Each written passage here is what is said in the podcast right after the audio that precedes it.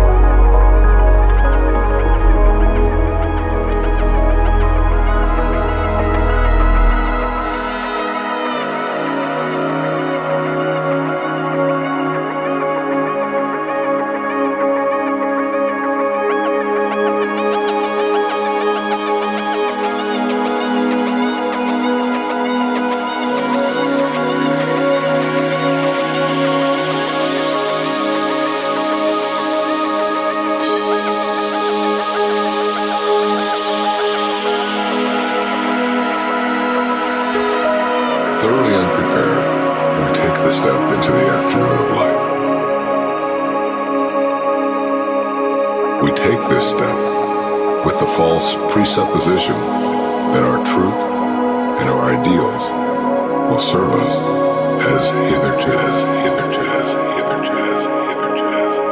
But we cannot live the afternoon of life according to the program of life's morning. For what was great in the morning will be little at evening. And what in the morning was true